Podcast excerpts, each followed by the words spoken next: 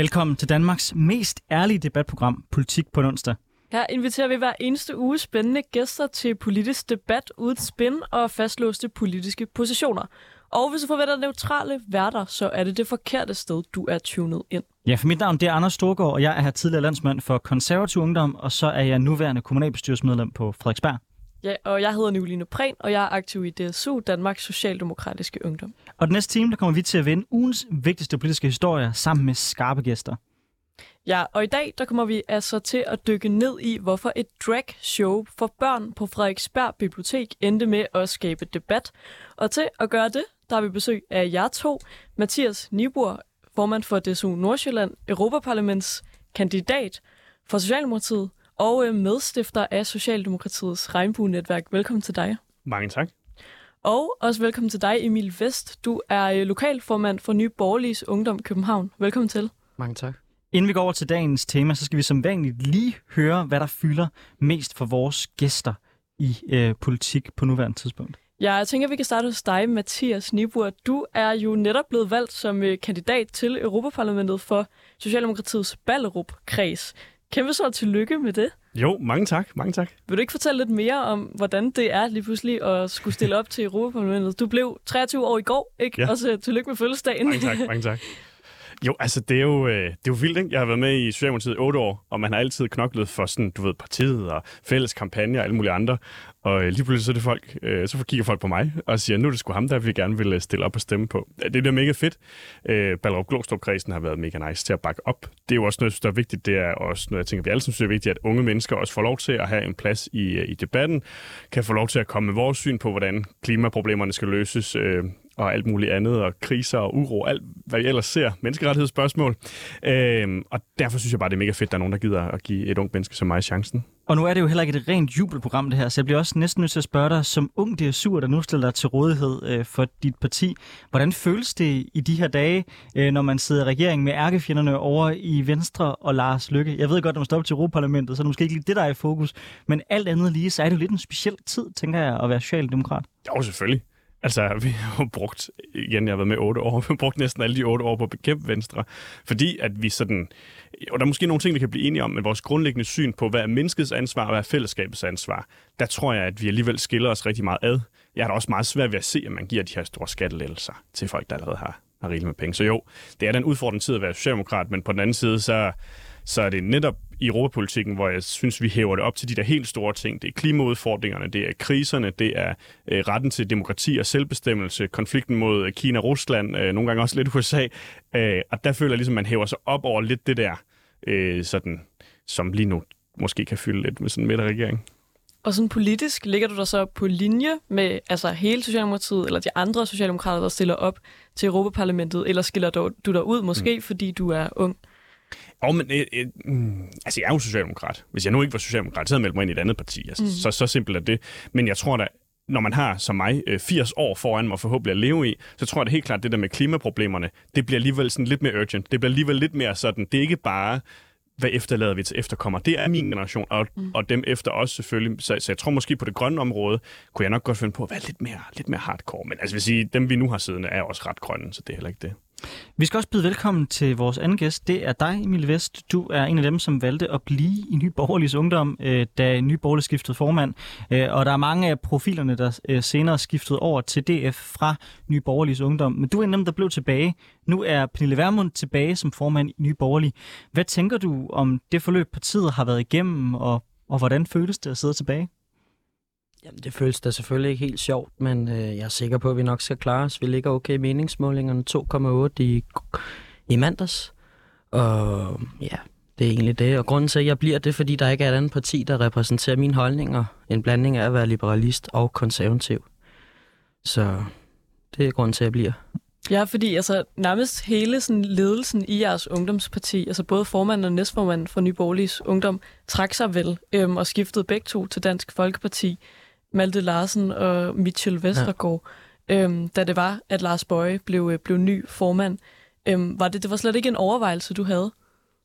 Nej, bestemt ikke, fordi at øh, jeg er national konservativ og liberal, og øh, hvis jeg meldte mig ind i Dansk Folkeparti, så ville jeg jo nærmest blive socialist. Så det vil jeg ikke bryde mig om. Ah, det vil nok nogen andre, der er lidt uenige i, men okay. Det, er- det, det, det, det er i hvert fald interessant, synes jeg, hvad det er, man tolker Messersmiths projekt som. Mm. Øh, fordi der er ikke nogen tvivl om, at øh, mange år, der har Dansk Folkeparti jo ført en ret venstreorienteret økonomisk politik. Men man kan jo sige, noget af det, som Messerschmidt gør lige nu, det er netop at prøve at fiske lidt i rørte øh, vande, og prøve, så man kan hive øh, flere nationalkonservative over. Kan du ikke prøve at sætte nogle ord på i din optik, hvad er den afgørende forskel på det Messerschmidt i talesætter som Dansk Folkeparti, og det, som er fremtiden i din optik for Nye Borgerlige? Jamen det der, øh, altså, det er jo den her u- ultra-pro-liberale politik, de nye borgerlige fører, altså. Øhm, og og det- det, det kan Dansk Folkeparti ikke formå at, øh, at repræsentere, fordi at øh, hvis man kigger på, en, på DF, så er de jo sociale på det økonomiske, hvor at vi er rimelig blå på det økonomiske. Og som jeg siger, DF, det er jo bare en øh, socialdemokratiet med en stram udlændingepolitik. Så okay. det er den økonomiske politik, der er sket. Ja. Og hvad hvis man kigger på personerne? Altså, var du en af... Hov, nu har jeg lidt bøvl med mikro... min mikrofon her, men øhm, Emil, var du en af dem, der var altså glad eller øh, lidt træt af, at Lars Bøje blev valgt som ny formand? Altså, der holdt jeg mig rimelig neutralt, fordi øh, der var ikke andre bud på en formand. Lige i det øjeblik, så var det jo sådan, det var, så blev Lars Bøje valgt. Men nu er Pernille Vermund jo tilbage, og sådan, det virker for mig i hvert fald, som om der også er ret stor politisk forskel på Lars Bøje og Pernille Vermund mm. på det projekt, de ligesom, hvad de vil med jeres parti. Ja. Altså, er du så glad for, at Pernille er tilbage, eller hvor bestemt. ligger du på den? Øh, Jeg er bestemt glad for, at Pernille er tilbage, fordi så er vi jo tilbage til partiets oprindelse. Fordi at det var jo en, en blanding af liberalisme og konservativisme, og det synes jeg ikke, at uh, Lars Bøje formåede særlig godt. Mathias, lad os prøve at hæve den lidt op, og så høre også, hvad du tænker om det. Altså, mange har jo talt om, at vi i de her år ser et opbrud i fløjene. Altså, der er kaos på venstrefløjen, og der er også kaos på højrefløjen. I hvert fald det, man hørte, var Venstre og Moderaternes øh, sådan raison d'etre ud fra den måde, som øh, de reagerede på. Er du enig i den ana- analyse, at blokpolitikken, som vi kender den, egentlig er død? Eller tror du, at det, vi ser nu med et samarbejde over midten, det er i virkeligheden bare en midlertidig løsning, før vi vender tilbage igen til de klassiske sky- skyttegrave? Jeg, jeg tror, øh, at når man kigger på blokkene, så tror jeg sådan set stadigvæk, de findes. Og det er fordi, at det, som i hvert fald i gamle dage definerede blokkene, var netop synet på mennesket, og hvad er det enkelte menneskes ansvar, kontra hvad er fællesskabets ansvar. Og der tror jeg stadigvæk, man sagtens kan dele partierne op. Altså der vil jeg jo sige, at man ligesom har en, en blå blok. Og så er det fuldstændig rigtigt, så internt i blå blok, der skiller man sig ud. Jeg synes noget af det, som det her, det her skifteri mellem partier har vist, det er måske, at vi er over at have så mange partier, specielt i den blå blok, øh, langt ude på højrefløjen, som der måske ikke er så meget forskel på. Altså i hvert fald ikke nok til, at folk fra DF kan hoppe over i Danmarksdemokraterne, og folk fra Nye Borgerlige kan hoppe over i DF, uden at de sådan...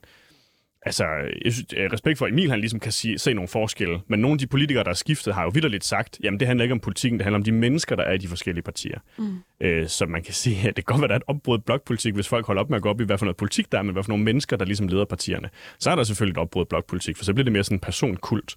Øh, og det, det føler man i høj grad ser sådan yderst på højrefløjen frem for andre steder. Okay, hvis jeg må være en lille smule direkte og eller provokerende som, som konservativ. Når jeg har oplevet nogen øh, DSU'er og folk i Socialdemokratiets hyldning af Mette Frederiksen, så tror jeg også godt, man der kunne komme med en anklage om, at øh, der er personkult over det. Det vil jeg ikke gøre, men, men jeg vil dog sige, er der ikke en pointe i, at politik i dag er blevet meget mere centreret om personer, og meget mindre om det ideologiske. I hvert fald når man kigger på, hvordan folk hopper, og hvordan partierne de bliver stiftet, hver gang der er en person, der så glider ud. Altså, nu har jeg jo været så heldig lige at læse et enkelt semester historie, og hvis man kigger på Thorvald Stavning, og hvordan han jo ligesom blev kaldt landsfaderen, altså befolkningen samlede penge ind for at købe ham en bolig, fordi altså, folket følte, man skyldte ham noget. Altså, så er sådan, og det er fordi, det er første gang, man har oplevet, at befolkningen ligesom bakker op om nogle personer, så jeg tror, jeg tror, at vi tror, at politik er noget andet i dag, end det har været før. Altså, det har altid handlet om de her stærke personligheder. Så selvfølgelig er der noget der. Men jeg synes, det som er vigtigt, og derfor jeg tror, at mange af os herinde er med i politik, er jo fordi, vi synes, der er noget politik, der er vanvittigt vigtigt. Og altså, jeg tror ikke, ja, jeg, jeg tror, der er en, en gruppering af partier, som er så tæt på hinanden, at der netop ikke er den store politiske forskel. Og derfor er det personen, der så afgør det. For det er klart, at vil man hellere være med på et, på et winning team, eller stå fast, som Emil siger, jamen det er det her projekt, jeg meldte mig ind. Altså grunden til, at jeg er aktiv, er på grund af det her projekt, så er man lojal over for det. Ja, for der, der er vel noget i forhold til også sådan loyaliteten over for det parti, man ligesom øh, er i, måske endda er stillet op for eller blevet valgt ind for. Altså, mm. der har jo været rekord mange hopper det seneste år. Senest så vi øh, Bergur Lykke Rasmussen skifte øh, fra Venstre til Moderaterne. Han sidder jo i Europaparlamentet. Altså, kan det ikke blive lidt problematisk, hvis man øh, hvis der er så mange, der, der skifter parti, lige som sådan vinden blæser? Altså, jo. jeg vil faktisk øh, rose i, i Moderaternes tilfælde, der var jo, jeg kan så ikke huske, hvad han hedder, men der inden for den første uge eller to, eller sådan noget, der var den første, som faktisk trak sig og trak sit mandat. Mm. Altså det synes jeg sådan set, at noget danske politikere skulle være bedre til, det er at sige, hvis jeg ikke har fået så mange personlige stemmer, at det, at det giver mig mit eget mandat, mm. så hvis jeg har lyst til at synes noget andet, så må jeg jo trække mit mandat, give det tilbage til det parti, som jeg egentlig har fået mandatet fra, og så må jeg så ved næste valg stille op. For det er også det, der lige nu... Altså, jeg er jo ikke enig med Nye Borgerlige, men det er jo det, der udsulter Nye Borgerlige, er jo, at de her mennesker, de synes, de er deres ret til at tage Nye Borgerlige stemmer, og så flytte dem et andet sted hen. Og det, det kan jeg da ja. godt forstå, at man bliver skidesur over. Ja, det mener jeg også at direkte vælgerbedrag over for sin vælger. Øh, der er et klassisk eksempel, øh, Niels Peter Ravn, som vi har haft i borgerrepræsentationen, som jeg har været ret mhm. tæt med at samarbejde godt med. Han er skiftet over til konservativ, men primært på nye borgerlige stemmer frem for personlige stemmer. Og det mener jeg er et stort vælgerbedrag, men det må jo være op til, til den enkeltes samvittighed. Det synes jeg er interessant. Ja. Altså, jeg har konsekvent, uanset om folk har hoppet den ene eller anden vej, stået på den samme position. Det er, i Danmark, der er det personer, som vi vælger. Ja, der er partistemmer, men mandaterne er personlige. Det, og det har vi sådan set indført, fordi vi ikke ønsker flokmentalitet, at enkelte mennesker i partier kan dominere, men vi rent faktisk tror på folks personlige valg og integritet i det, at man aflægger sin stemme personligt. I det undrer mig hver gang, vi er i de diskussioner, at politisk aktive mennesker abonnerer på den modsatte tankegang. Mathias, du markerer. Men, men altså, jeg, jeg er faktisk, altså, jeg, der er jeg jo egentlig også enig med dig. Hvis partiet ændrer sig, Altså hvis du er valgt ind som øh, socialdemokrat, og Socialdemokratiet pludselig begynder at synes noget, der virkelig ikke er socialdemokratisk, altså ligesom rykker fundamentet. Altså hvis jeg, jeg er jo socialdemokrat nu, og meget, meget stolt af at være det, men jeg vil jo melde mig ud, hvis Socialdemokratiet pludselig begyndte at, at afmontere altså demokrati eller menneskerettigheder, eller pludselig begynde at gøre ting, som er fuldstændig anderledes end det, Socialdemokratiet gør. Så der synes jeg sådan set, det, det er fint, at man så siger, min stemmer har stemt på mig af mm. den her årsag. Nu rykker jeg. Og det er jeg helt enig med dig i, men så er vi også ude i noget subjektivt, hvor at du sikkert i det tilfælde vil hæve det, partiet har ændret sig, og må ikke dine tidligere partifælder vil kigge på dig og så sige, ja, men han gør det bare på grund af at indsætte et eller andet dårligt motiv, som udstiller ham som værende dum og ond. Altså, det er jo også sådan, politik desværre er nogle gange, ikke? Mm. Så der er ikke nogen af jer, der synes, man skulle indføre regler om det. Det var også noget, man kunne gøre. Der er nogen, der mener, man skulle lave sådan en form for aftale partierne imellem, i hvert fald i Folketinget, om at hvis der er en, der skifter parti, så tager man altså ikke imod dem som folketingsmedlem, så må de opgive deres mandat. Det, du er lidt inde på det, Emil, men du, du siger det op til den, en personlig vurdering. Ja. Det er ens egen ligesom, moral, man må... Øh... Jamen, jeg mener ikke, man skal lave om i det. Det må være op til ens egen samvittighed, og så må man jo se, at man kan blive valgt igen og hvis ikke man kan det, så må man jo, er det et bevis på, at man har handlet forkert. Ja, fordi noget ret interessant er jo faktisk, at forskning på området viser, at øh, der, er, altså, der er ikke dårligere chance for at opnå øh, genvalg, hvis, mm. hvis man har skiftet parti. Øhm, så det synes jeg i hvert fald er meget interessant. Så på den måde er det ikke, fordi vælgerne virker til at straffe de politikere, der gør det. Øhm, I hvert fald kunne vi finde lidt enighed inde i studiet og, om vores syn på øh, partihopper, så jeg tænker, at øh, med de ord, så kan vi gå videre til dagens debat og se, om der ikke øh, ligger nogle flere uenigheder gemt der.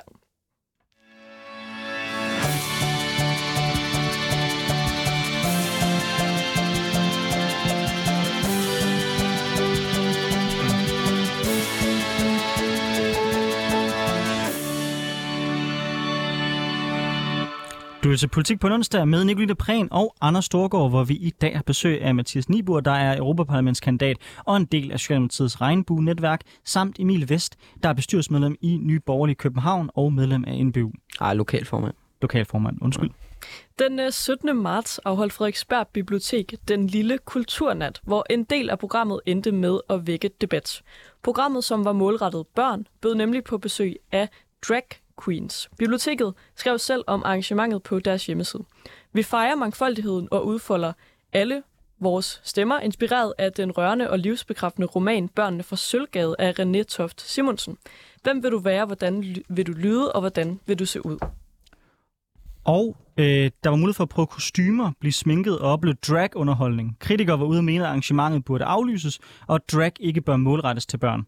Mette Thiesen, som er medlem af Folketinget for Dansk Folkeparti, skrev blandt andet om arrangementet. Jeg mener, at der er tale om en politisk agenda, som de voksne presser ned over hovedet på børnene. Det er en identitetspolitisk glidebane om kønsforvirring af børn, og det gør det kun mere problematisk, at man også afholder arrangementet for offentlige kroner.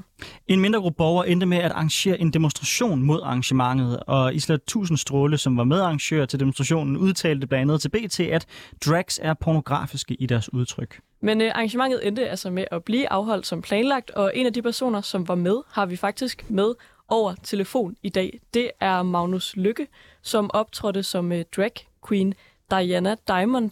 Magnus Lykke, øhm, du, øh, du har sagt til os, at du ikke har lyst til at være med i debatten i dag, blandt andet fordi, at du har oplevet meget voldsomme reaktioner i forbindelse med øh, ja, hele den her debat om det her arrangement, men at du gerne vil være med her i starten af programmet og fortælle om din oplevelse øh, med det her, den lille kulturnat på Frederiksberg Bibliotek. Velkommen til dig, Ja, Magnus. det er korrekt. Ja, tak skal du have. Og tak fordi du vil være med. Øh, vil du ikke starte med at fortælle øh, bare sådan helt konkret, øh, hvordan var din oplevelse af arrangementet, måske både op til og, og da det så faktisk blev afholdt? Øh, jo, altså op til, der var det jo... Øh, det var i, i alle medier, kan man sige, efterhånden. Øhm, vi fik da enormt meget opmærksomhed omkring vores, øh, ja, egentlig lille bitte dragshow på Frederiksberg Bibliotek.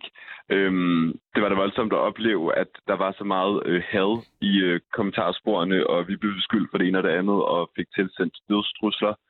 Øhm, en hård omgang, vil jeg sige. Selve arrangementet var enormt skønt. Altså, det var virkelig bare et fantastisk arrangement, og super livsbekræftende, super hyggeligt. Børnene havde det for fedt. Øh, vi lavede endda et, et ekstra show, fordi der bare var så meget opbakning til det. Øh, så selve arrangementet, synes jeg, var, var, var super skønt. Ja, det, det er meget godt at høre. Øhm, kan du ikke sådan, øh, fortælle lidt om, altså det her med at lave drag shows for børn, er, er det noget, du gør ofte øh, som Diana Diamond, eller, eller hvordan er det? Er det noget nyt, som, som man gør på Frederiksberg Bibliotek, eller det er noget, der, der sker tit? Nej, det er noget, vi har gjort før. Vi gør det som regel i forbindelse med uh, Pride, fordi der også er sådan en, en børnepride, der sker øh, i weekenden op til paraden. Øhm, og andre forskellige højtider på året, så laver vi sådan nogle påskearrangementer og familiearrangementer andre steder, hvor vi også har små, små shows, som vi havde på Frederiksberg Bibliotek. Så det er ikke et nyt fænomen overhovedet. Og hvordan har du så oplevet øh, de øh, trusler og den debat, der har været? Altså har det fået dig til at overveje, hvorvidt det er det noget, du øh, gerne vil fortsætte med?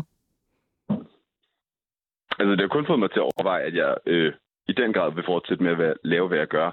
Øhm, også fordi jeg synes, det er vigtigt, at vi skal sætte fokus på, at det her had øh, sker. Øh, og det er jo altså ikke kun mig, der bliver udsat for det. Det er rigtig mange af, af folk fra vores community, specielt de transkønnet. Øh, jeg synes, det gør det bare endnu vigtigere, at, at vi bliver ved med at lave, hvad vi gør. Vi bliver ved med at sprede glæde og positivitet, fordi det tror jeg, det smitter af, og jeg tror, det er det, at folk tager med fra vores shows. Øh, og jeg tænker, at jo mere positiv verden vi kommer til at leve i, jo, jo bedre bliver det for alle. Hvad tænker du om den her kritik, der så har været af, at øh, Mette Thiesen blandt andet øh, udtaler øh, sådan noget med, at, at det er seksualiserende, og at hende her, som var med til at arrangere moddemonstrationen, hun siger, at drags er pornografiske i deres udtryk. Altså, hvad, hvad tænker du om det? Hvordan ser du på det at, at være drag? Eller altså, jeg ser det på at være drag som... Jamen, jeg ser det som en kunstform. Øhm, der er selvfølgelig rigtig mange facetter af drag, øh, men jeg ser det også som os, som laver drag på det her niveau. Vi er professionelle mennesker, der godt kan finde ud af at tilpasse os efter det, det publikum, vi, vi har med at gøre. Øh, det er en kunstform som så meget andet. Der er noget kunst, der er målrettet voksne, så er der noget kunst, der er målrettet børn, men der er også nogle kunstnere, der kan lave øh, noget målrettet alle på forskellige sådan, platforme. Øh, det ser jeg også, drag er. Jeg, øh, jeg synes, drag det, det er sådan en, et, et kæmpe spektret. Altså, det er sang, musik, dans, kostyme, performances. Øhm, det er virkelig bredt. Øhm, og det synes jeg, er, at egentlig at drag er for alle, øh, uanset alder et af, en, en af de fede, jeg har i det her program, det er, at jeg også kan være ret åben øh, om min egen øh, bias. Og jeg er jo som sagt kommunalbestyrelsesmedlem på Frederiksberg. Og når jeg har talt med borgere, så en ting, der har undret mig, som jeg rigtig gerne vil høre dit perspektiv på, det er også, når, ja. man, når man siger ordet drag, så er det som om, at der er nogen, der forbinder det helt instinktivt med noget enormt seksuelt. Hvorfor tror du, at det er tilfældet? Fordi det har været noget af det, jeg synes, der har været svært den her debat. Det er netop det her med at trænge igennem med det budskab om, at selvfølgelig er der forskel på, hvilket publikum det er. At det, man, det man, man ser til dragshow, hvor det er tiltænkt, det, det skal være seksuelt, jo ikke nødvendigvis er det samme, som det, der foregår, når man synger Disney-sange sammen med børn. Men kan du ikke prøve at sætte et ord på, hvorfor du tror, at, at den forvirring måske eksisterer derude? Jamen, altså, sådan, jeg, jeg, jeg er jo egentlig heller ikke helt klar over, hvorfor det er, man tror, at, øh, at drag i sig selv er seksuelt. Øh, jeg kunne da forestille mig, at det har noget at gøre med, at dem, der laver drag ofte er homoseksuelle mænd, og så har man ligesom en connection dertil, hvor man tænker, Nå, men så må det jo være et eller andet øh, seksuelt, hvilket bare overhovedet ikke er tilfældet. Øh, jeg tænker også, det kommer fra en eller anden form for, øh, at, at dem, der udtaler sig, ikke rigtig er oplyst omkring, hvad drag er for en kunstform. Øh, jeg, jeg, jeg, jeg tror, det, det stammer bare af, at man ligesom sådan skaber sig en, en følelse af, at jeg tror, det er sådan sådan her. Øh, og så er det ligesom den, ja, den følelse, man så går med, og det, det budskab eller den øh, anklage, at vi er seksuelt et eller andet, øh, er det det, man kommer ud med, uden rigtig at have sat sig ind i tingene. Fordi jeg tænker ikke om drag som noget seksuelt. Jeg tænker det som den her kunstform, som passer ind i rigtig mange sammenhænge, og som egentlig bare er med til at skabe glæde for folk, der kommer, og som er publikum. Så hvad, øhm, hvad oplever du, at, øh, at de børn, øh, du underholder, de får ud af det? Altså, Frederiksberg Bibliotek skriver jo også noget med øh, mangfoldighed. Altså, er det, er det så det, man får ud af det, eller er der slet ikke noget politisk? Er det bare ren underholdning? Altså for børnene, så er det ren underholdning. De skal jo ikke komme og forholde sig til alt muligt. Jeg har fået beskeder fra forældre, der var til det her show, hvor de skriver, at, at, at de aldrig har set deres børn være så mesmerized. Vi kommer jo bare som sådan en, en, en eventyrsfigur, der, der er kommet til live. Det er det, de kan forholde sig til. Det er det, de skal forholde sig til. Øhm, der var julelys i de her børns øjne, da vi kom på scenen, fordi de bare så noget, altså to prinsesser stod foran dem, og de så en masse glimmer og glitter. Det synes jeg ikke, at, at der er noget galt i. Øhm, så du mener faktisk ikke, at drag er politisk? Jeg mener, at noget drag godt kan være politisk. Øhm, men bestemt ikke, ikke alt. Jeg, altså, der, der er jo de her diskussioner omkring, om det er overhovedet politisk bare, at man, man stiller sig op og væk væk, og det kan jeg egentlig godt tilkendegive. Det er det nok, fordi man ligesom bryder den her, øh, de her normer, der er øh, på kønsfronten, men altså sådan, jeg mener ikke, at det show, vi lavede i fredags, er politisk på nogen måde det synes jeg er, er interessant, at du siger, at det, der, der kan ligge noget politik i det, fordi personligt vil jeg nok hælde til at sige, at jeg kan ikke se, at det som sådan er politisk. Det kan det selvfølgelig være i nogle særlige situationer, hvor det har et politisk budskab, men ikke nødvendigvis. Men hvad tænker du så om, at flere folketingsmedlemmer har været ude og sådan ret verbalt kritisere jeres, jeres arrangement? En ting er selve kritikken i det, men føler du, det sender et dårligt signal, at folketingspolitikerne blander sig i det her spørgsmål? Burde Folketinget i virkeligheden blande, blande sig helt udenom? Eller er du glad for debatten? Altså, jeg havde nok ikke, jeg havde i hvert fald ikke regnet med debatten. Øh, jeg ved ikke, hvad jeg skal tænke om, at de har blandet sig øh, på det niveau, de har. Øh, fordi jeg synes egentlig bare, at vi kommer med noget børneunderholdning på, på niveau med alt andet børneunderholdning. Ligesom man, hvis man havde taget til et Paw Patrol eller et Baby Shark show, så kunne man tage til vores Disney Prinsesse show. Øh, så det ved jeg ikke lige helt. Nej, det, det synes jeg i hvert fald giver god mening. Og lige om lidt, så kan vi måske tage noget af det, du fortæller med ind i studiet, hvor vi har to gæster, som, øh, ja, som har to forskellige syn på det at optræde øh, med drag i hvert fald. Men tusind tak for, at du vil være med, Magnus Lykke. Det var øh, virkelig fedt lige at høre din historie øh, om at være med, øh, altså som øh, drag Diana Diamond. Øh, yes. ja, tak for det. Selv tak. Og øh, have en god dag.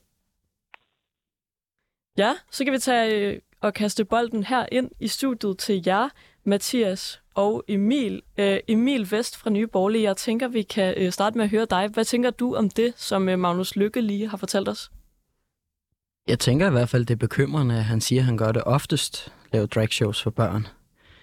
Og når man siger, at det, jamen, man kunne bare tage til vores Disney Prinsesse Show. Hvorfor kalder man det så ikke et Disney Prinsesse Show i stedet for et drag show? Så er det jo fordi, man har en eller anden agenda, og så er det jo klart, at man får en, et indtryk af, at det er noget seksualiseret indhold. Og jeg havde faktisk købt billet til det her show for at ville tage ind og se, hvad det var, der foregik derinde.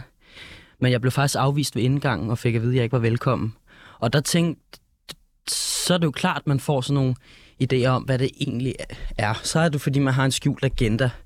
Og jeg mener, at den her agenda med at lave drag shows for børn, det er, at man vælger at jeg, for, jeg forstår egentlig ikke, hvorfor man overhovedet vil lave seksualiseret indhold over for børn. Men der skal vi måske lige... Emil, jeg, jeg tror lige, jeg bliver nødt til lige, også bare for lytternes skyld, så vil jeg sige, ja. beskeden om, at folk ikke måtte komme ind, den er taget af Frederiksberg Kommune. Det er jo selv en, en del af. Mm. Øh, og beslutningen var, at folk kun må komme ind, hvis de havde børn med, fordi man ikke ønskede, at børnene skulle blive fanget i en demonstration, der i virkeligheden foregik inden midt i det show. Altså man var simpelthen bange for folk, der ville komme for mange ind, der ikke var relateret til arrangementet, øh, som vil genere børnene. Så hvis du havde haft et barn med, så havde du været velkommen, men man ønskede ikke, folk skulle Okay, så, jeg, så, så det vil sige, at jeg skulle have et barn med, der skulle udsættes for det her seksualiserede indhold?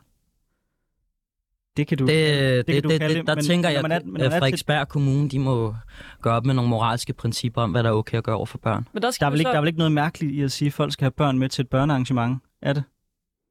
Nej, men jeg havde købt billet til arrangementet. Og jeg synes, at øh, når man køber billet til et arrangement, så har man adgangsret. Så du mener faktisk, at der ja. ligger et eller andet i, at fordi du var ligesom modstander af det her show, at så blev du afvist? Nej, men jeg havde ikke tilgengivet. Jeg var, jeg var modstander af det, da jeg forsøgte at komme ind til arrangementet. Okay, men så, jeg ved ikke, udefra vil jeg nok tænke, at det så handler om det her med, at du ikke havde et, øh, et barn med. Men hvis vi nu lige lader det ligge øhm, og vender tilbage til diskussionen, så siger du det her med, at det er seksualiseret. Øhm, det hører vi jo lige øh, Magnus Lykke sige, at det er det altså overhovedet ikke nødvendigvis, og at han målretter sit show til børn. At øh, man kan måske godt lave noget drag, der er seksualiseret, men det er alt drag ikke. Kan du ikke øh, prøve lige at starte med at forklare, hvorfor øh, beskriver du drag som seksualiseret? Fordi mænd i damekjoler, det er seksualiseret indhold. Det må du gerne lige uddybe. Jamen det er det. Altså, det, det er jo ikke normalt, at mænd render rundt i dametøj og render rundt på sådan en feminin måde, som de, de gør. Og det er seksualiseret indhold. Men altså, jeg står jo også her som kvinde og har, har jeans på, for eksempel. Ja. Øhm, det var jo øh, for 200 år siden ikke særlig normalt. Det er jo ligesom enormt, der er blevet brudt med. Er det ikke bare en, en del af det, at mænd også kan gå i, i tøj, der førhen har været øh, beregnet til kvinder? Nej, det vil jeg ikke mene. Jeg mener, det er virkelig... Øh, altså, det, det, jeg mener også, at det skaber en vis form for identitetsforvirring, at børn de skal udsættes for, at mænd går i dametøj, og de her drag shows, som de selv har kaldt det. det og, og grunden til, at jeg mener det, det er, at jeg selv øh, læser selv til pædagogisk assistent, og jeg ved, at børn i den her alder, de er, børn i den her alder, de udvikler sig ekstremt meget, og der kan skabe sig en, en vanvittig ekstrem... Øh, man kan i hvert fald være med til at proppe salt i såret ved at, at lave sådan lave den her slags seksualiseret indhold i, at man skaber en, en yderligere forvirring over for dem. Men Emil, når du siger, at en mand i dametøj per definition er seksualiserende, er det så ikke dig, der i virkeligheden tolker noget ind i det? Altså, for at komme med et konkret e- eksempel fra mit eget liv øh, til faste lavn, da jeg gik øh, i børnehaven, mm. øh, der klædte jeg mig ud som Candice fra Pyrus. Der er et fremragende billede, der, der eksisterer af mig i, i lyserød kjole og med hvad flætninger. Jeg var overhovedet ikke i tvivl om min seksualitet. Jeg synes bare, Candice fra Pyrus var sej. Og så var jeg et barn, der synes, jeg skal klæde mig ud som et eller andet. Fedt, det bliver, det bliver så Candice. Det var der jo ikke noget seksuelt i, og jeg var heller ikke i tvivl om mit køn. Så skal man ikke i virkeligheden passe lidt på med at tolke for meget seksualiserende ind, jo, når der er tale det, om der, børn? Der var jo tale om en faste lavnsfest her, der taler om drag show. Men når en ældre mand klæder sig ud i øh, dametøj, så er der vel heller ikke per definition noget seksuelt i det, ligesom det heller ikke er, når et barn gør det. Det, det seksuelle, det er vel dig, der tolker noget ind i det? Nej, det er det ikke. Jeg kigger på det, og så ser jeg det. Og... Men så er det jo også en følelse, du har, at det er seksuelt, når du kigger på jo. noget og ser det. Jo, men jeg mener, det er moralsk forkert. Det... Okay, skal vi, måske lige, skal vi ikke lige prøve at få Mathias med ind i debatten ja. også? Og så tænker jeg, at vi kan vende tilbage til dig, Emil. Øh, Mathias, kan du ikke øh, fortælle, om du er enig med Emil, og hvad tænker du også om det, som, som Magnus Lykke siger? Altså, er du, er du enig i, at det er seksuelt, når mænd har, har kvindetøj på? Altså, jeg synes øh, generelt, det her koncept om, at der er noget tøj, der er bestemt til eller andet køn, synes jeg er underligt, fordi så, kan man, så må man jo gerne synes, at det bør det være. Men hvis argumentet skal være, at mænd skal holdes fra dametøj, fordi de på en eller anden måde ødelægger dem, så kunne jeg bare godt tænke mig at vide, hvad det er i tøjet, der ødelægger dem. Fordi hvis vi går tilbage i historien, altså hvis vi kigger på altså, renaissancemalerier, så er alle mænd jo altså, plastret til med kæmpe kjoler og øh, hvad hedder, sådan nogle strømpebukser og alt muligt andet, og store knapper og parrykker og alt muligt andet. Så det er lidt sjovt, at de dengang ikke var øh, amoralske og forkastelige og alle sammen fuldstændig degenererede. Men i dag, hvis en, øh, hvis en mand tager det her tøj på, så er de åbenbart. Og altså, det, er jo, det er jo fordi, at lige nu er vi lige præcis i en periode, hvor nogle ting er på mode for mænd, nogle ting er på mode for kvinder. Så det er jo ikke sådan en naturlov, at hvis jeg tog noget lidt løst hængende tøj på, så var det et problem. Og jeg synes også, at det er meget underligt, at det er sådan, du helt specifikt siger, at folk, der bevæger sig feminint, er et problem. Altså, hvis, hvis et... Altså, nu har jeg jo selv øh, været pædagogmedhjælper og set børn udvikle sig. Mm. Det, jeg så, som var det største problem, det var jo faktisk de børn, som fik at vide, specielt drengene, som virkede en lille smule feminine, eller gerne ville lege en perleplade, eller gerne gå med lyserød t-shirt. Det, de oplevede, som var aller værst for dem, det var, når alle de andre drenge pegede på dem og sagde, det må du ikke, for så ligner du ikke os andre. Altså, så blev de mobbet af de andre drenge, fordi de ikke lignede dem. Og det sker jo på alle mulige områder. Det sker, altså, hvis man skiller sig ud, så bliver man mobbet, og så bliver man drillet af andre børn. Men jo kun fordi, at vi videregiver nogle, nogle tanker til de her børn om, at sådan skal man se ud. Så hvorfor er det, at vi skal lære børn, at de skal være onde ved de andre og pege på de andre, skæld ud på de andre, fordi de ikke ligner os? Jeg synes, jeg synes det er lidt underligt at sådan øh, sige, at de her børn, altså børn ser jo ikke sex. Det kan godt være, at vi som voksne mennesker kan kigge på nogen og tænke nogle tanker. Men børn i den her alder, arrangementet var, var henvendt for, hvad var det, 6-12-årige. Mm. De går jo ikke ind og ser, tænker, det her det er seksuelt. Når de ser en plakat af Miley Cyrus, der hænger ude i et offentligt gadebillede, næsten uden tøj på, så kigger de og tænker, der er det hende, der, der synger den der fede sang. Mm. De tænker jo ikke seksuelle ting. Så når vi så kommer ind som voksne mennesker, og vil pludselig sige, at når et barn ser nogen, der har en kjole på, så tænker de også bare sex. Det er jo, det er jo, det er jo rigtigt. Så derfor forstår jeg ikke, hvorfor, de, altså som, som Magnus meget præcis siger, de ser en Disney-prinsesse, der danser foran dem. Og det er helt fair, at du har et eller andet med ordet drag. Altså, så, så er det måske det, vi skal arbejde med, sådan at brede forståelsen af, hvad er drag. For som Magnus siger, så er det et meget, meget bredt spektrum, og det betyder sådan set bare, at nogle mennesker tager noget tøj på, som måske ikke passer til kønsnorm, og så optræder. Det findes jo også den modsatte vej rundt, hvor at kvinder klæder sig ud som mænd, og tegner kindbenene tydeligt op, så de ligner mænd, og de tegner brystkasser op og forskellige ting, og så optræder de. Mm. Altså, jeg kan huske Rutsch, det der børneprogram, jeg så, da jeg var lille, hvor at verden var øh, Vera så sådan, det er først gået op for mig for relativt nylig. Det var en mand, der spillede den rolle. Jeg har overhovedet ikke forholdt mig til det som barn. Jeg synes bare, det var en me- mega nice karakter. Jeg, altså, jeg føler ikke, at jeg har taget skade af at se et børneprogram på DR, hvor der tilfældigvis var en mand i dametøj. Ja, men øh, altså, for det første grund til, at jeg synes, det er seksualiseret, det med drag, det er, at de tager alt muligt makeup og parrykker og alt muligt på. Altså, de ligner prostitueret, vil jeg jo mene. Og, og så, så øh, det der... Men Emil, når... kan vi lige holde fast i det? Fordi hvad hvis, hvad hvis jeg herinde i studiet i dag havde taget kjole på, og havde lagt en, en flot make-up, øh, måske taget en paryk på, eller sat mit hår? Altså, vil det så være seksualiserende også? Eller vil det så være noget andet, fordi jeg er en kvinde i forvejen? Jamen, det vil jeg synes for seksualiseret. Så det er fordi, du har en agenda med, at man skal kigge på det jo. Så det er der problemet er, faktisk? Nej, og, og så for, for noget helt andet, øh, da du sagde, at øh, det med, at man tvinger børn med til at øh, have et bestemt synspunkt på, hvad de skal have tøj på og sådan noget, det, det, det går jeg slet ikke ind for. Børn, de skal have ret til at gå i det tøj, de lige præcis har lyst til, fordi ellers er det skadeligt for deres udvikling. Men der, hvor jeg synes, det går galt, det er, at man præger børn til at vise, at det er normalt, at mænd går i dametøj. Og det er der, jeg ikke synes, det er. Det, det bør man ikke gøre. Men, men hvorfor må det ikke blive normalt? Der skal vel hele tiden en udvikling i, hvilket tøj folk går i.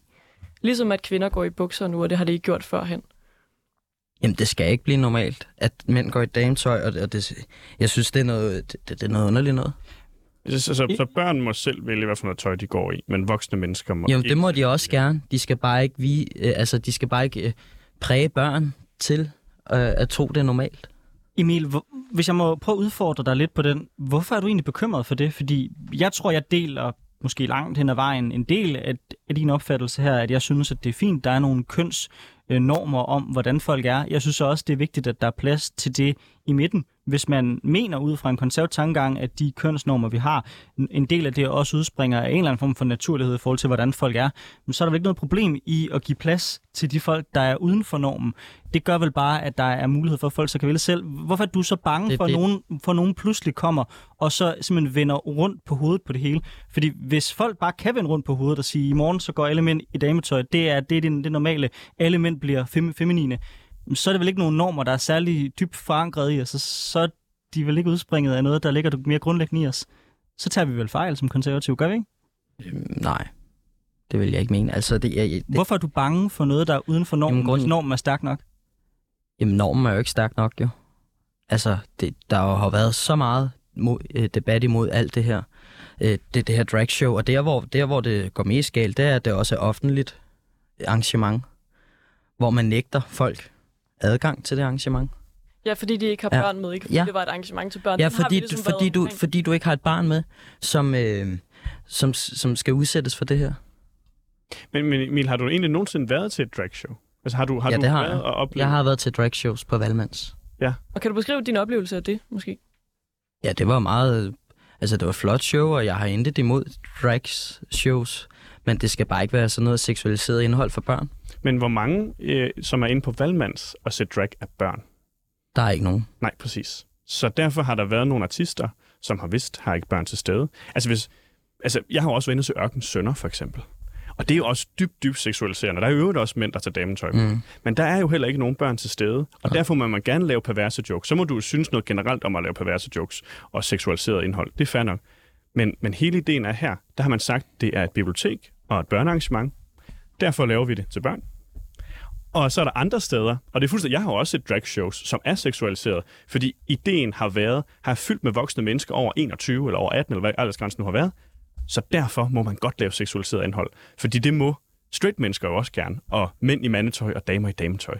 Så, så altså, hvis drags laver specifikke shows til børn, hvor man fjerner alt det her seksuelle indhold. De har sunget Disney-sange. Altså, så skulle man jo hellere kalde det Disney-show, så man ikke misforstår det. Så det er faktisk ordene, der ligger i det, der ja. er problematiske?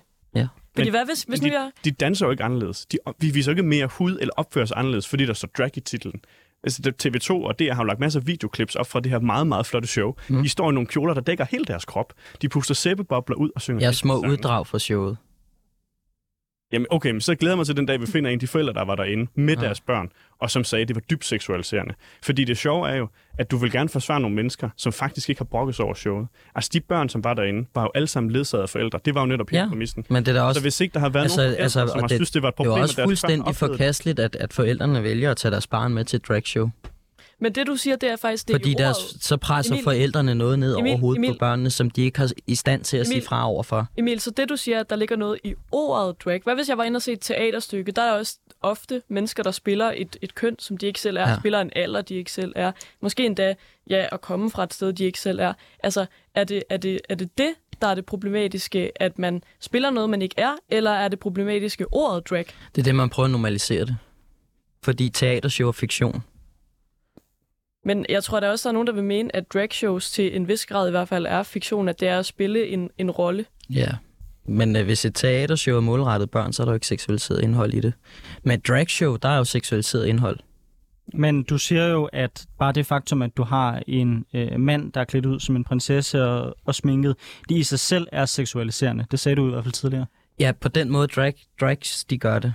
Jeg ved ikke, om du nogensinde har set en drags, men det er totalt over make-up og store parrykker og falske silikonbryster. Men det er fordi, jeg har lidt er... svært ved at finde ud af, så, hvor, men... din, hvor din kritik går. Fordi hvad hvis vi har en kvinde, der gør det samme? Det er der, jo, der er jo mange kvinder, der også altså, klæder sig på en lignende måde, fordi at det kan de bare godt lide at gøre, mm. måske endda til hverdag. Det er jo også... Det, det, altså, til hverdag, det har... Altså, det, hvis man laver direkte målrettet show mod børn, for at prøve at normalisere den her norm, som det ikke er. Det, det mener jeg er forkert. Okay, det virker ikke øh, til, at vi bliver enige om Nej. det. I hvert fald, så lad os gå til anden del af debatten.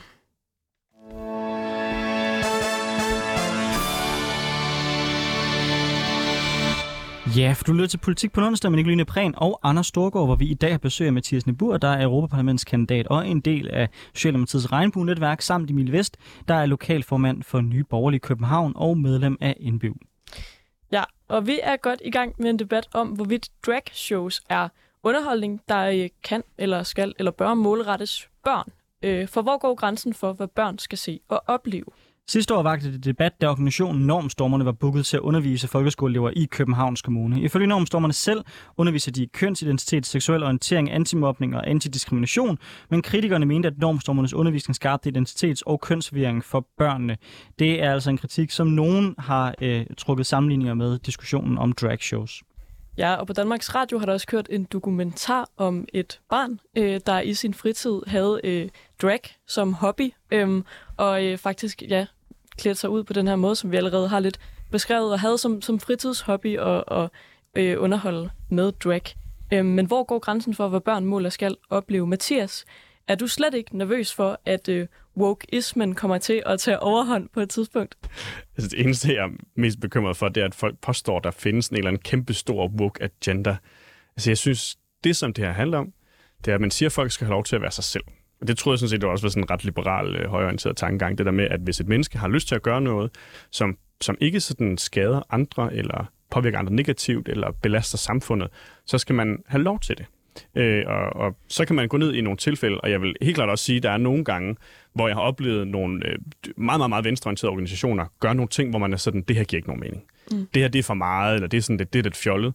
Men sådan hele den der tankegang om, at hvis folk har lyst til at være på en, en, en måde, der måske stikker lidt uden for normen, så, så er det jo fint. Så er du ikke bange for, at vi kommer til, og også med det her normstormerne, som vi var inde på i vores oplæg her, øh, hvor folkeskolebørn det som bliver undervist i sådan noget med kønsidentitet. Du er ikke bange for, at vi på en eller anden måde ligger for meget politisk agenda, eller i hvert fald for meget øh, identitetspolitik ned over vores børn og unge i Danmark? Men, ja, men, det, men det er, jeg tror, folk misforstår det med identitetspolitik, fordi det, de jo egentlig siger, det er, at hvis du er anderledes end de andre, så er det også okay. Mm. Altså, det, er sådan, det er jo sådan det hele, øh, det det handler om. Og så kan man altid sige, fordi at normstormerne ikke vil lægge deres undervisningsmateriale frem, så er det også lidt svært at vurdere, hvad det egentlig er. Og jeg synes jo egentlig ikke, at det skulle være normstormerne. Jeg synes, det skulle være helt almindeligt undervisningsmateriale, der bare sagde det. Så vi kan godt diskutere specifikt det med normstormerne, men jeg synes jo bare, at børn skal have lov til at være sig selv. Jeg tror, at i den her debat er det rigtig vigtigt, at vi altid holder os enormt skarp på, hvad det er, vi diskuterer. Fordi i min optik er jeg overhovedet ikke bekymret for, at man åbner op for, at der er mere plads til at være forskellig. Der, hvor jeg godt kan blive bekymret over, ja, lad os kalde det woke-bevægelsen, eller hvad du vil kalde det, den yderste venstrefløj, det er, når, når man går fra at sige, der skal være plads til alle, og så at sige, det er problematisk, at der er en norm, at flertallet er på en specifik måde. Når jeg står i en debat, og jeg oplever en, der siger til mig, at øh, fordi jeg er hvid, ciskønnet mand, så bør jeg i virkeligheden ikke blande mig i den, i den her debat og prøve at bruge min hudfarve øh, eller min seksualitet som et våben mod mig. Mm. Øh, eller når man oplever, at det problematiseres, at flertallet er på en specifik måde, så synes jeg, man kommer over. Og jeg tror, at den her debat, den ekstremiserer folk i begge retninger. Du har en yderst venstrefløj, der puster sig op, skaber ballade. Så har du en yderste højrefløj, der prøver at puste sig op på det. Og så øh, i min optik har vi en masse inde i midten, der bare siger, giv nu bare plads til, at folk kan være, som de er, og så lad være med at prøve at problematisere hinanden. Kan du ikke godt forstå, hvis man står i min position, at man er en lille smule træt, i virkeligheden lidt groft sagt, af, af begge sider af den her debat? Jo, men det er jeg også, for jeg står også selv i midten. Altså, jeg, jeg har også engang blevet beskyldt for mansplane, fordi jeg havde en politisk diskussion mod en kvinde. Hvor jeg sådan, men, men jeg vil jo diskutere på præcis samme måde, hvis du er en mand, fordi jeg er faktisk ret. Altså, det, det betød ikke noget for mig. Så der er også nogen, jeg har også, det, altså jeg har også nogle få gange, meget, meget få gange, oplevet nogle mennesker trække et eller andet kort og sige, det er også fordi jeg er en kvinde, det er også fordi jeg er LGBT-person i en, en kontekst, hvor de misbruger det. Men der vil jo altid være mennesker, der misbruger deres et eller andet privilegie eller nogle dumme øjeblik. Men det, der er langt størstedelen er, så er, at de der små ydergrupper er meget, meget, meget, meget små, men for alt for meget medietid. Langt, langt, altså jeg vil sige 90 procent af danske folk er ligesom derinde i midten, hvor man er sådan, det er fint nok. Mm. Altså sådan ret moderat, stille og roligt omkring det. Så det, der egentlig er mit største problem, det er, at yderfløjene får så utrolig meget medietid og får lov til at sige alle mulige dumme ting, hvor man er sådan, det her stikker fuldstændig af. For så får folk også en opfattelse. Så kan jeg også godt forstå, at der så bliver nogen på højrefløjen, som vil have en eller anden modreaktion, for nu går det også alt sammen for galt. Nu må man ikke være en mand eller en kvinde. Mm. Og sådan, det er der faktisk ikke særlig mange mennesker i Danmark, der synes. Der er meget, altså det, vi taler forsvindende få mennesker. Mm. Så den der mobilisering, man laver, hvor man bliver helt vildt vred over noget, nogen har sagt, der er helt vildt woke, så er sådan, altså det, for eksempel den her demonstration, der var foran Frederiksberg, Altså, der, I var 15-20 mennesker max, der var sure over dragshowet. Og der var en 200-300 mennesker, som stod med regnbueflag ude foran og hyggede sig. Altså, sådan, det synes jeg også viser lidt dimensionerne i, at sådan, langt de fleste er egentlig ok stille og roligt med det. Og så er der nogen, som kan hisse sig rigtig meget op. Og, og de får bare rigtig meget taletid. Medierne stod jo hele tiden, journalisterne stod hele tiden hen ved den her moddemonstration mod dragshowet. Fordi det var der, der kom nogle spændende kommentarer. Men det var, der var jo ikke særlig stor folkelig opbakning til det. Nej, altså hvis vi spørger dig, Emil Vest fra øh, Ny Borgerliges Ungdom, om lidt det samme. Er du, din kritik af det her drag som værende seksualiserende, er det en, en konkret kritik af drags, eller ser du det som en del af noget større, som for eksempel en, en woke-bevægelse? Ja, jeg ser det også som en del af, af noget større, øh, at øh, det her wokeisme tager over. For eksempel, jeg hvornår det, det var i november, lige i starten af folketingsvalget, der fik vi en talevejledning udstedt af Københavns Kommune, hvor vi skal tale kønsneutralt til øh, børnene og deres forældre. Altså sådan noget, der mener jeg også, at det tager, det tager overhånd. Altså, jeg mener ikke, at jeg skal tale kønsneutralt til et barn på halvandet år. Og der vil jeg i hvert fald det, gerne det... rette med noget fakta, øh, fordi jeg tror, det var nogle overskrifter, der blev lidt vildledende, og så vidt jeg i hvert fald ved, så er det bare, at det blev inkluderet, at man også kan sige forældre, i stedet for kun mor og far, fordi der måske er nogen, der har en non-binær forældre, eller som har to mødre eller to fædre. Øhm, så det var ligesom bare en, en, en udvidelse af, af de begreber, man kan tage i brug over for forældre til børn i Københavns Kommune. Men det er rigtigt, at der skete en udvidelse, men jo ikke nogen indskrænkning af, at man også må sige mor og far. Nej, som jeg sagt, det var en talevejledning. Emil, øh, hvis jeg, hvis jeg bad dig om at adressere mig kønsneutralt, vil du så gøre det? Nej. Okay. Fordi for mig er der en, en afgørende forskel der. Hvis nogen spørger mig, om jeg skal adressere dem kønsneutralt, så vil jeg gøre det. Jeg vil gerne som udgangspunkt antage, at det folk ser ud, det er også sådan, jeg som udgangspunkt vil tale til dem. Jeg taler som udgangspunkt til dig, som om du er en mand, fordi i min optik ligner du en mand. Hvis du siger til mm. mig, jeg vil gerne adresseres på en anden måde, så fred være med det, så gør jeg det. Men du svarer nej på det spørgsmål. Hvorfor? Så tror jeg, jeg misforstod det. Men øh, jeg vil selvfølgelig gerne øh, hvis du bad om at blive omtalt anderledes, så er jeg omtalt dig anderledes. Vi har tidligere haft et medlem, der hedder Markus i vores parti, som øh, tidligere har været kvinde, og nu er mand, og ham omtaler jeg da også som Markus og mand. Så det ser jeg ikke som noget problem. Men han er også en voksen mand, der står til ansvar for sine egne handlinger. Og det er et barn ikke. Men i den talevejledning, så er det i virkeligheden bare, at man siger til forældrene, at, eller man siger til pædagogerne, at hvis der er forældre, der ønsker det, så, giver, så skal man også være opmærksom på det. Ja. Det er der vel ikke noget problem i, er der? Så længe man ikke tvinger nogen til, det, til at gøre det. Jamen, det, det, det tager overhånd. Jeg synes, det er, altså, man, man, man, man beder en institution om, at vi anbefaler, hvis I gør det her, så øh, at, at hvis der er et barn, der er det her, så, øh, så, så skal I tale på en bestemt måde, anbefaler vi. Og, og, og det, det, det er jeg totalt imod. Man skal have ret til at sige, hvad man vil. Skal man ikke netop øh, tage hensyn til de mennesker, der gerne vil omtales på en bestemt måde, så, så kan man jo godt i udgangspunktet omtale folk ud fra nogle normer, som eksisterer i, i samfundet. Men hvis der er et barn, der siger, jeg vil gerne jo. omtales han, ham, eller de, dem, i stedet for jo, hun, et, hende. Et barn på halvandet år kan ikke gøre det.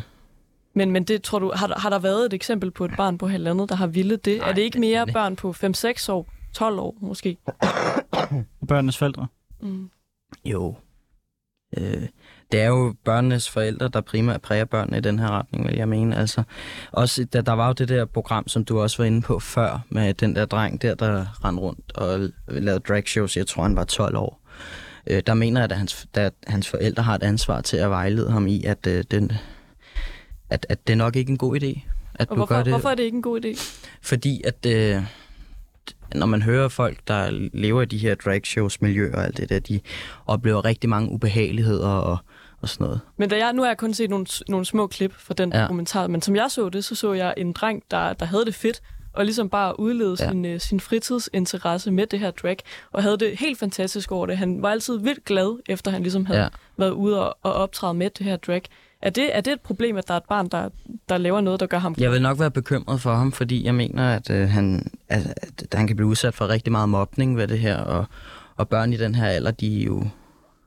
Mathias, kan vi lige ja. få dig på banen? Øh, er du nervøs for, at, at, at man, altså skal man vejlede børn til ikke at bryde normerne, så de øh, heller ikke udsættes for mobning eller udskamning? Altså, Emil, jeg vil bare sige, de, jeg kender jeg en del, som er i dragmiljøet og som optræder. Ja.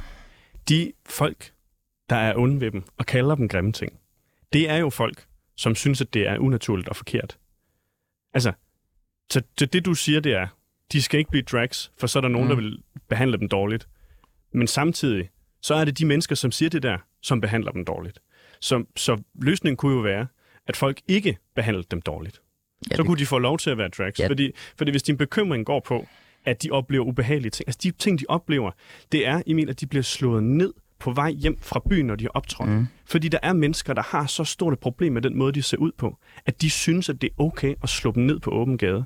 Mængden af drag queens, der ender på skadestuen og bløder for ansigtet, fordi nogen har overfaldet dem, er meget større, end folk går tror. Og de er nogle utrolig stærke mennesker, de her, og de finder sig i vanvittigt meget. Nu man hører Magnus her, har skulle finde sig i så meget og stå op for det og fortæller om det.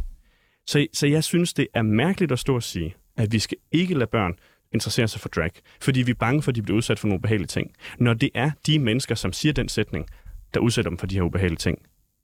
Altså, jeg kan godt sige, at jeg er totalt imod drag shows for børn, og at børn udøver drag shows.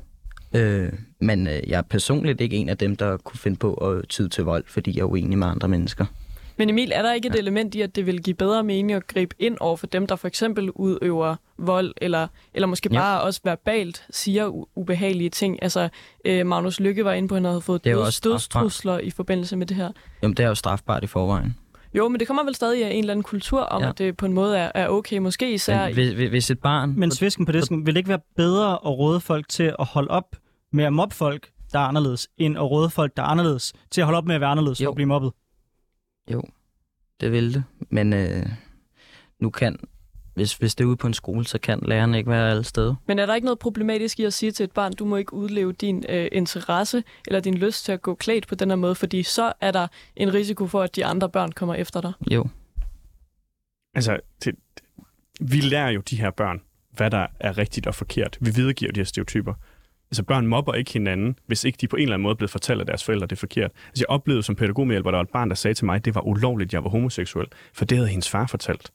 Altså børn er jo sindssygt, som du siger, helt rigtigt, bliver utrolig meget påvirket af deres forældre. Så, så, så hvis ikke der er en lærer, der siger, hey, det er faktisk helt okay, og det er faktisk ikke ulovligt, og det må man faktisk godt være, uden at det er et eller andet odiøst og mærkeligt. Altså hvis børnene blev lært det, så mobbede de jo heller ikke. Altså racisme er jo heller ikke noget, der er født i os. Det er jo noget, man lærer nogle mennesker at sige, der er en, der der ser anderledes ud, og det skal du så synes er underligt. Så hvis man ikke lærte børn, at LGBT-personer er et eller andet underligt og mærkeligt, så mobbede man dem heller ikke. Det er jo derfor, vi har drag queens blandt andet. Det er jo også for at være sådan en folk, der udbasonerer selvtillid og selvsikkerhed, og viser, at man må godt være anderledes, og det må man gerne være rigtig glad for. Altså den positive stemning i dragmiljøerne er vanvittig. Folk er så glade, folk er så omsorgsfulde, folk er så rare og inkluderer alle mennesker. Det, det vil jo være fedt. Jeg siger ikke, at der skal drags over alt. Jeg siger bare, den holdning til livet, at man skal være glad for at være i live, man skal være glad for at være sammen med andre mennesker. Det ville da være mm. fedt, hvis den var nogle flere steder. Og det er jo det, der er i dragmiljøet. Ja, men, øh, men, men det du står lige det, nu og siger, det er, at vi skal normalisere det. Ja. Og, og det er jo dybt imod. Man skal ikke normalisere, at mænd går i dametøj og sådan noget. Altså, det, det, det, det bliver alt for woke. Men hvorfor ikke, Emil? Er det ikke bare øh, nogle, nogle idéer, du er blevet lært? Nej, i det samfund, du er vokset op i, har, har mænd gået noget bestemt tøj, kvinder har gået noget andet tøj? Nej, bestemt ikke. Øhm... Altså du mener, at der ligger et eller andet sådan naturligt, biologisk element i, hvilket tøj man tager på, ud fra hvilken krop man er født med? Jeg mener, man som øh, samfund skal passe på med, hvor, hvor, hvad man normaliserer. Fordi at, øh, det kan godt være, at man kalder det mangfoldighed og alt muligt smukt. Men hvis en, øh, en spritbilist, for eksempel, han er også en del af mangfoldigheden, fordi han kører bil. Men fordi han kører spirituskørsel, be- betyder det jo ikke, at det skal være normaliseret. Mathias, du kan lige nå at få... Og det er skadeligt for børn. Er, er spritkørsel ja. og drag queens det samme? Nej, spritbilister kører folk ihjel og tager ikke ansvar for deres eget liv. Ja. Det gør drag queens ja, ikke. Det var alt, vi nåede i dagens øh, politik på en onsdag. Tusind tak, fordi I ville være med her i studiet. Mathias Nibor og Emil Vest.